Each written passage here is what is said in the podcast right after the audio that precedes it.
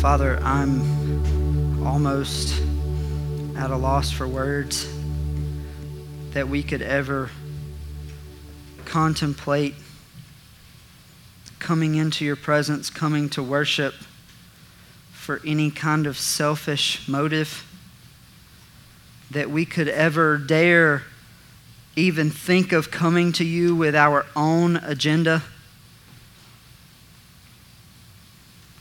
Or wanting something out of it, thinking that you owe us something, but we do. That's constantly what we do. We come to you when we have a problem or when we want something, and then we get what we want, we get the problem fixed, and we move on and we act like you aren't there. God, by whatever means necessary, change that tendency in us. Change that, that pattern, that habit that we have of only coming to you when it's convenient or when we need something. Make our lives be absolutely saturated with your word and the act of going to you in questions, but also in thanks in every situation. Teach us this morning more about yourself so that we may better understand who you are and our need for you. We pray these things in your name. Amen.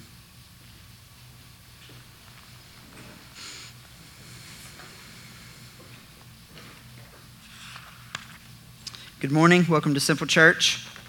We're so thankful that you could be here with us. Um, we have been going through the book of Romans. We've covered chapter 4 last week. We're going to cover chapter 5 today. Um, and so, if you were here with us last week, last week, um, Paul had been talking about this justification through faith and not through works. And last week, he gave um, a key example of that in Abraham, who the Jews would have known very well. He was the, the father of of their very religion. And he also gave a small example of, of David as well, but he mainly focused on Abraham. And um, he went back to Genesis 15, verse 6, where it says that Abraham believed, referring to the promises of God, and that was counted to him as righteousness. It was not anything that he did, it was not him somehow upholding his. Um, his part of the, the, the deal, the promise, but rather it was he believed and it was counted to him as righteousness. And so today, Paul is continuing into that and showing us exactly what this justification through faith does for us. And so we're going to read Romans 5. I encourage you to please have your Bibles out so that you can read along. Starting in verse 1 Therefore, since we have been justified by faith, we have peace with God through our Lord Jesus Christ through him we have also obtained access by faith into this grace in which we stand, and we rejoice in hope of the glory of God. Not only that, but we rejoice in our sufferings, knowing that suffering produces endurance, endurance produces character, and character produces hope. And hope does not put us to shame, because God's love has been poured into our hearts through the Holy Spirit who has been given to us. For while we were still weak, at the right time, Christ died for the ungodly. For one will scarcely die for a righteous person, though perhaps for a good person one would even dare to die. But God shows his love for us in that while we were still sinners, Christ died for us. Since therefore we have now been justified by his blood, much more shall we be saved from him by the wrath of God. For if we were enemies, for if while we were enemies we were reconciled to God by the death of his Son, much more, now that we are reconciled, shall we be saved by his life. More than that, we also rejoice in God through our Lord Jesus Christ, through whom we have now received reconciliation. Therefore, just as sin came into the world through one man, and death through sin, and so death spread to all men because all sinned. For sin indeed was in the world before the law was given, but sin is not counted where there is no law. Yet death reigned from Adam to Moses, even over those whose sinning was not like the transgression of Adam, who was a type of the one who was to come. But the free gift is not like the trespass. For if many died through one man's trespass, much more have the grace of God and the free gift by the grace of that one man, Jesus Christ, abounded for many.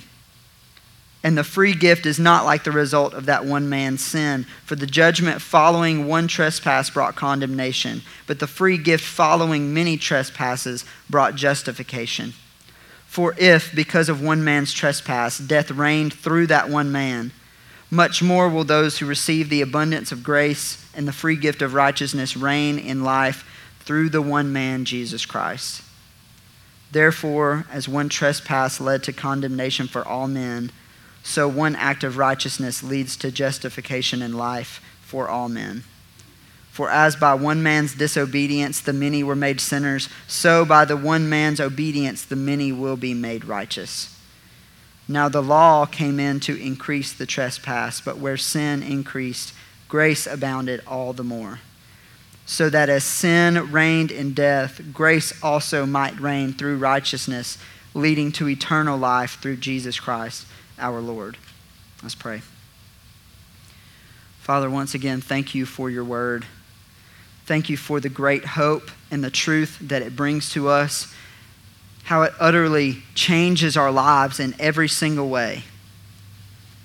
I pray this morning that you would open our hearts and our minds to be able to understand your word, that you will open our ears so we will hear it clearly, that you will use these words not as my words, but as yours to encourage and to grow and to build endurance and character in your people. I pray that you will forgive us of every way that we fail you. And we pray these things in your name. Amen. So I read today's, today's chapter, and I, I kind of started thinking about something. I became interested, and so I kind of uh, did a little, a little research. Um, in 2014, the Pew Research Center did an American religious landscape study. Um, they took 35,071 people from across the United States, from all 50 states, and they asked them specific religious questions. And they started very basic, just asking them if they were religious, if they were, uh, what religion they belonged to, if they were um, Christian, what denomination they might belong to. And out of those 35,071 people, 25,048 of them um, claim to be religious and to belong to a denomination that is traditionally considered Christian. So that's kind of the pool we're working with in these statistics, right over 25,000. And they asked them a bunch of questions. I think it was a little over 30 questions. And one of the questions that they asked them was How often do you feel spiritual peace or spiritual well being?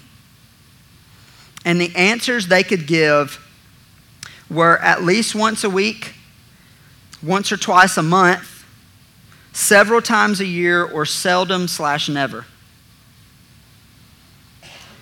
65% of them said at least once a week. Sounds like a pretty good number. It, it's almost two thirds. Then 14% said once or twice a month. 9% said several times a year, and 10% said seldom slash never. On a surface level, that might sound like a really good statistic. I mean, that's two thirds that said at least once a week. And I, I, bet if you were to somehow study every Christian in the United States, the statistics wouldn't change much. And I would imagine if you could somehow study all Christians around the world. And in 2015, it was estimated that there are around 2.4 billion Christians in the world, or people who claim to be Christian. And I bet if you were to somehow study all of those, the statistics wouldn't change much there either. And so two thirds sounds like a pretty good number. But then I got to thinking, you know,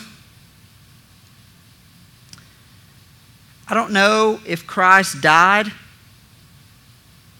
to give us peace so that two thirds of us could feel it occasionally. What's the problem? We're going to talk about that today.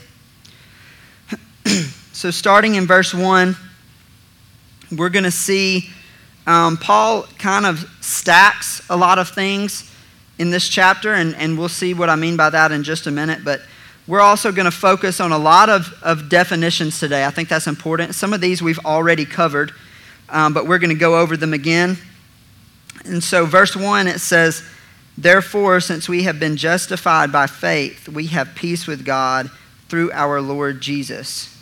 Now, the word justification means to be declared righteous, or in a more literal sense, to be acquitted of something. Okay, and it says that because we are justified by faith, we have peace with God through our Lord Jesus Christ. Now, peace is another word that I hope stuck out to you.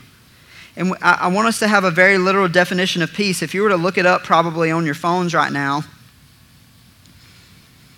um, there would be, at least for me, there were two definitions that immediately came up. And the first one is kind of what I was thinking, and it is freedom from disturbance or tranquility. But then there was a second one that kind of caught my eye. It really interested me, and it was a state or period in which there is no war or a war has ended.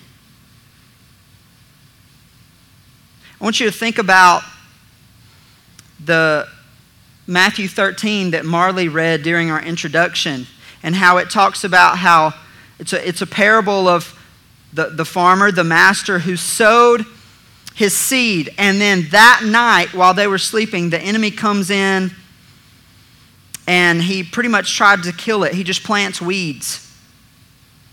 And at the very beginning of that parable, it talks about how that is a parable of the church, of God's kingdom. How the enemy is not just going after anybody, he's going after us. We are at war every single day.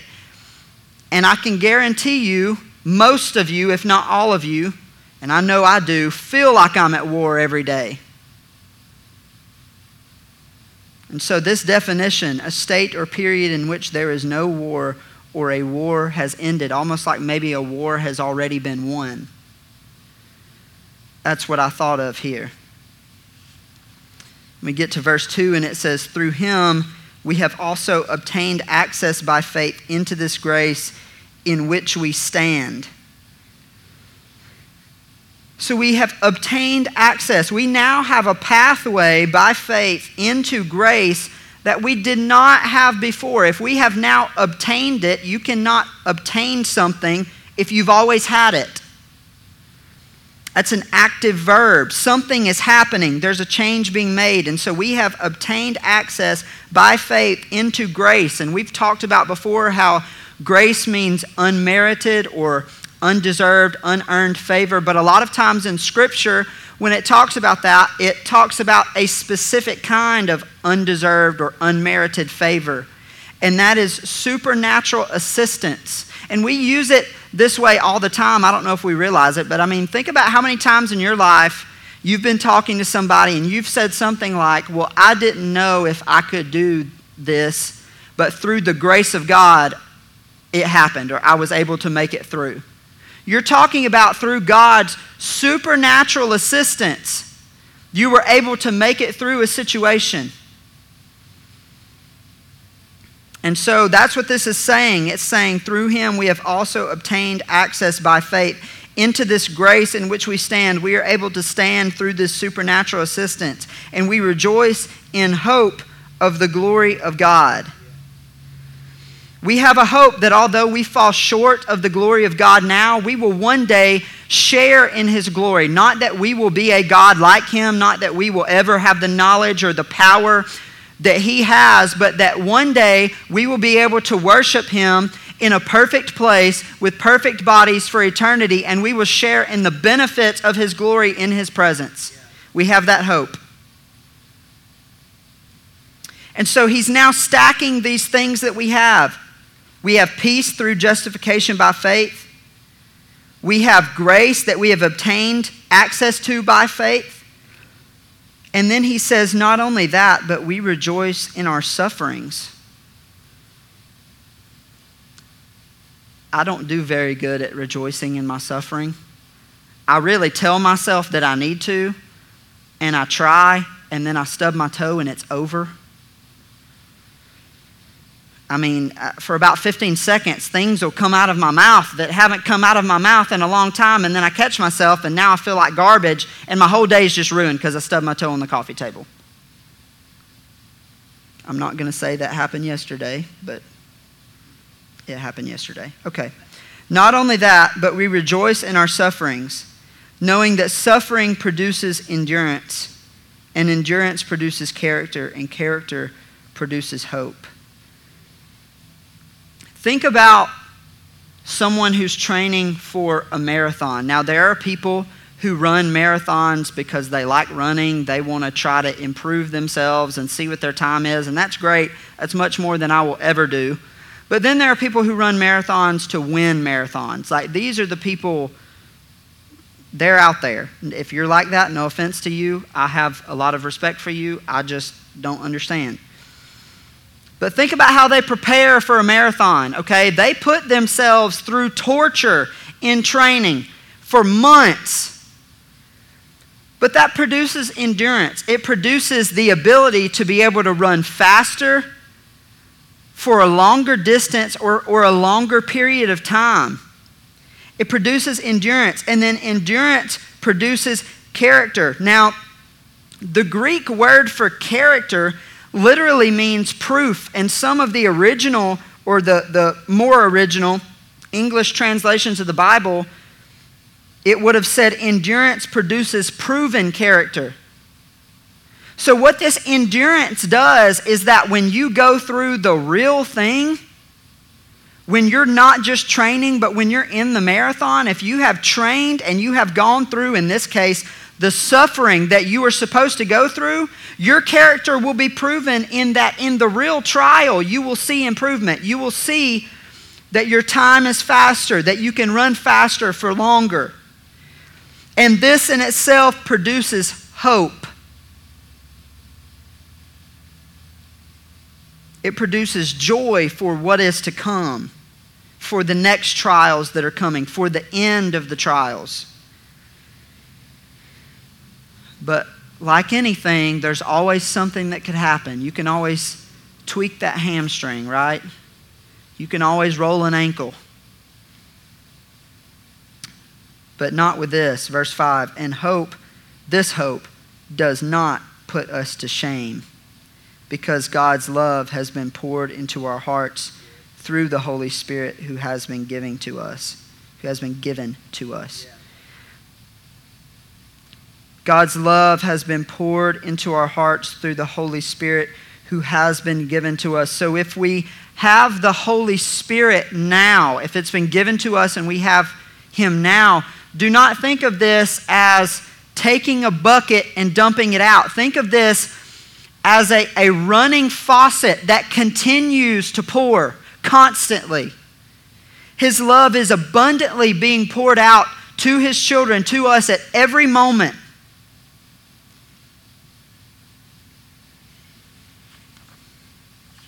And so we see this, this stacking, all of these things that we have. We have been justified by faith, which produces peace. We also have grace by faith. We are able to rejoice in hope in the glory of God. Through our suffering, we have endurance, which produces character, which produces hope. And then we have God's love that comes through the Holy Spirit who is always with us. We have all of these things. And then I read this and I looked up those statistics and I started thinking about myself. And I kind of thought, then why am I so discouraged all the time? Why am I so anxious all the time? Why am I so quick to find something to be discontented about? To nitpick at every little thing. And even when good happens, I can't even find joy in that because I'm sitting around going, okay, well, it won't be good forever. What, what are we not getting? And I guarantee you it's not just me. I'm not special in any way. We're all like that. We just, we can't enjoy life for being miserable.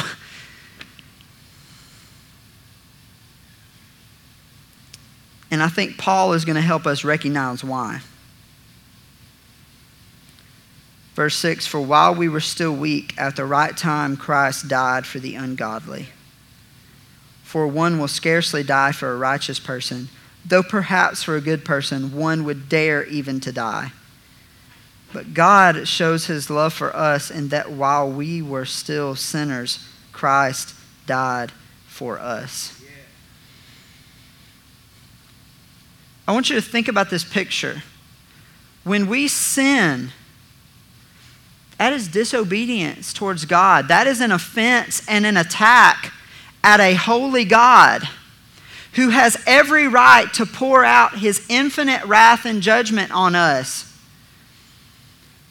But instead, while we were attacking him, his son stepped in front of his just wrath and said, No, I'll take it. He didn't do that once we came to him and said, Okay, I know I've, I've been doing wrong. He didn't do that because we're good. He did that while we were still sinners. We wouldn't do that for anybody.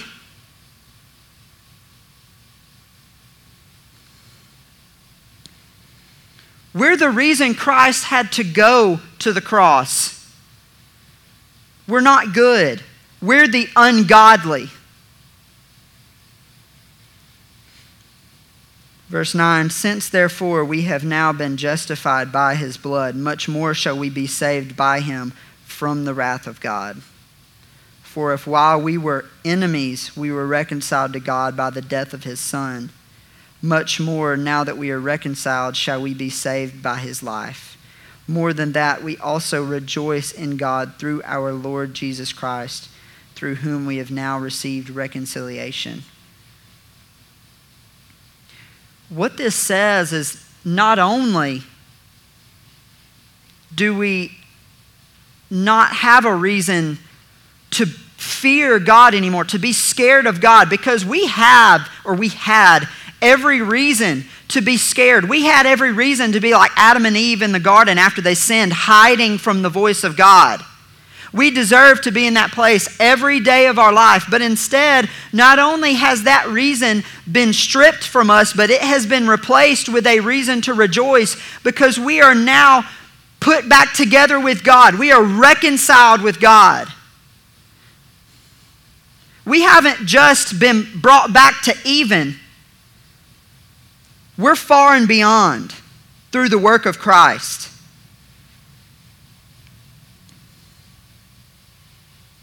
Therefore, just as sin came into the world through one man, and death through sin, and so death spread to all men because all sinned. It only took one. We love to say things, and I've said it before, like, if I were the one in the garden, I would have sinned too. You would have sinned, we all would have sinned, because it's this sin nature that we have. Any opportunity we get, we are going to try to replace God with ourselves. That's our nature, it's our sin nature. For sin indeed was in the world before the law was given, but sin is not counted where there is no law. Remember, we, we talked last week actually in verse 15, where, where it says, For the law brings wrath, but where there is no law, there is no transgression. And we brought it back to this idea of if there had been no rules, if there had been no law, then God could not righteously hold us condemned for anything because if there's no rules, there's nothing for us to disobey. But what he's saying here is that even though there wasn't a written law, sin was still in the world. How is that the case? Yet death reigned from Adam to Moses, even over those whose sinning was not like the transgression of Adam, who was a type of the one who was to come. Death reigned through sin from Adam to Moses. Remember, the law didn't come till Moses, the written law. But death still reigned, meaning sin was still there, and therefore meaning the law was still there because it was written on their hearts. Remember in Romans 1, verses 20 through 21, and then chapter 2, verses 15 through 16, where we talked about how the ungodly, God was evident to them, even though they didn't have the written law, both through nature and in their hearts. The law was written on their hearts. Well, we have now established that we're the ungodly too. So the law has always been written on our hearts. It was written on the hearts of, of everyone from Adam to Moses. But then it says, even over those whose sinning was not like the transgression of Adam. Now, Adam, and there's some other specific instances of this from Adam to Moses, but specifically talking about Adam, Adam was given a command from the mouth of God. He was told in, in I believe it's Genesis 2 17, do not eat from this tree, the tree of the knowledge of good and evil. You can eat of anything else, but not this one. Came directly from the mouth of God, and yet he disobeyed that. So, what he's saying is that you can't make an excuse that because God talked to Adam, he's guilty, but God didn't talk to them, so they're not guilty. No, they're still guilty. We're all guilty. Then it says, who was a type of the one who was to come. Adam was the firstborn of humanity. It, all of the rest of humanity came through and from Adam, but he was a type of the one that was to come because Christ, who is the one that was to come, is the firstborn of creation. Not that he was created like Adam was, but that all of creation came through and from him. Adam is an imperfect firstborn representation of the perfect firstborn of, of creation, Christ. Christ is the greater Adam. We see instances of this all throughout the Old Testament. Christ is the greater Abraham, Christ is the greater David, the greater Isaiah and Jeremiah. But when talking about Adam, here's what that means when, when talking about how he is the, the better Adam, the greater Adam. Verses 15 through 19. But the free gift is not like the trespass, for if many died through one man's trespass, much more have the grace of God and the free gift by the grace of that one man, Jesus Christ, abounded for many. And the free gift is not like the result of that one man's sin. For the judgment following one's trespass brought condemnation, but the free gift following many trespasses brought justification. For if, because of one man's trespass, death reigned through that one man, much more will those who receive the abundance of grace and the free gift of righteousness reign in life through the one man, Jesus Christ. Therefore, as one trespass led to condemnation for all men, so one act of righteousness leads to justification and life for all men. For as by the one man's disobedience the many were made sinners, so by the one man's obedience the many will be made righteous. I hope again you see this stacking that Paul's doing because here's what he's saying. Because, because Christ is greater, Adam may have produced death, but Christ produced grace that overcomes death. In verse 16, because Adam's sin brought condemnation for all, or although Adam's sin brought condemnation for all, Christ brought justification that is greater than that condemnation. In verse 17, because of Adam, death reigned, but because of Christ, who has already defeated death 2,000 years ago on the cross, we will one day reign with him free of death and sin. Verse 18, although one act of Adam led to wrath and judgment, one greater act of Christ led to freedom from wrath and judgment. And in verse 19, Adam's disobedience separated us from God, but Christ's even greater obedience restores us to the Father. Christ is the greater Adam. He did what Adam could not do. He overcame everything that Adam and, and set into place, and we have continued.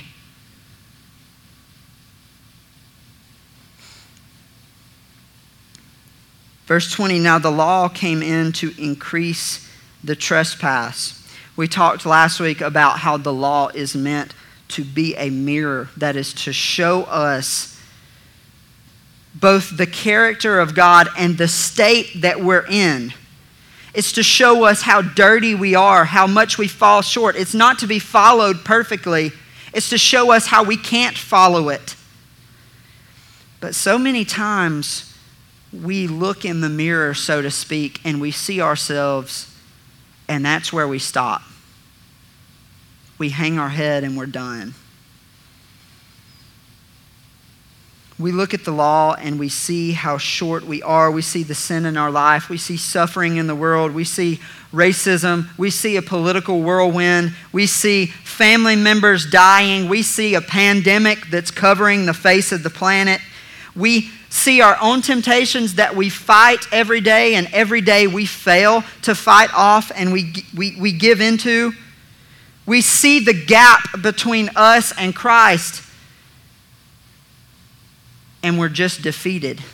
We stop here. And so we live our lives anxious and discontented and always finding something to have a problem with.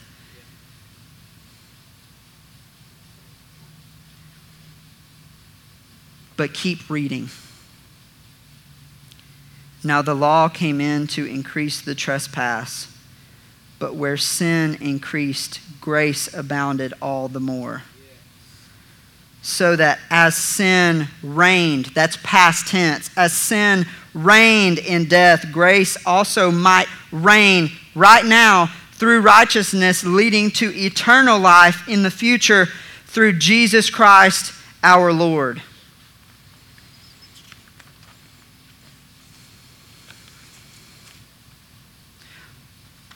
What Paul is getting at is to not stop there keep looking. See the Christ who did what you and I could not do. Look at Christ who suffered and endured what we could never endure, so that now we can suffer whatever we go through and we can endure to the end, that we have a hope that we can rejoice in.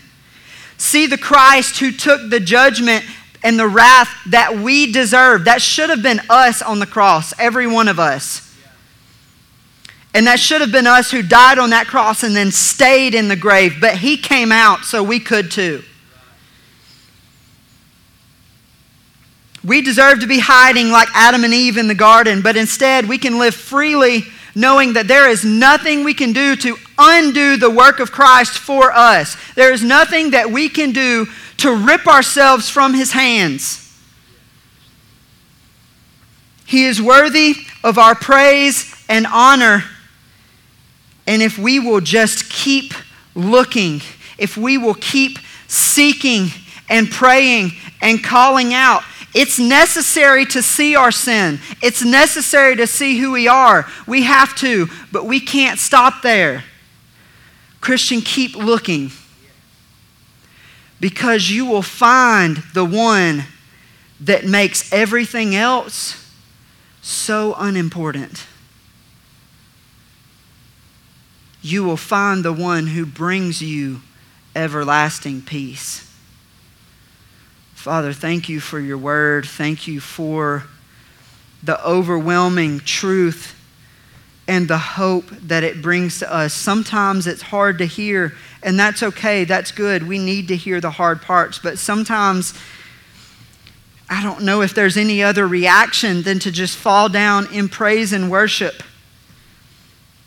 You have saved us from ourselves. You have saved us from the eternity that we deserved and replaced it with reconciliation, with an eternity that is going to be spent in your presence, free from sin and temptation and struggle and suffering. But so often, those are the things that we get caught up in. In our weakest moments, Father, give us the strength, the endurance, the character to keep looking, to see you above all else. Please forgive us again of every way that we fall short. And I pray that you would help us to see your love for us so that we may love you all the more. In your name we pray, Father. Amen.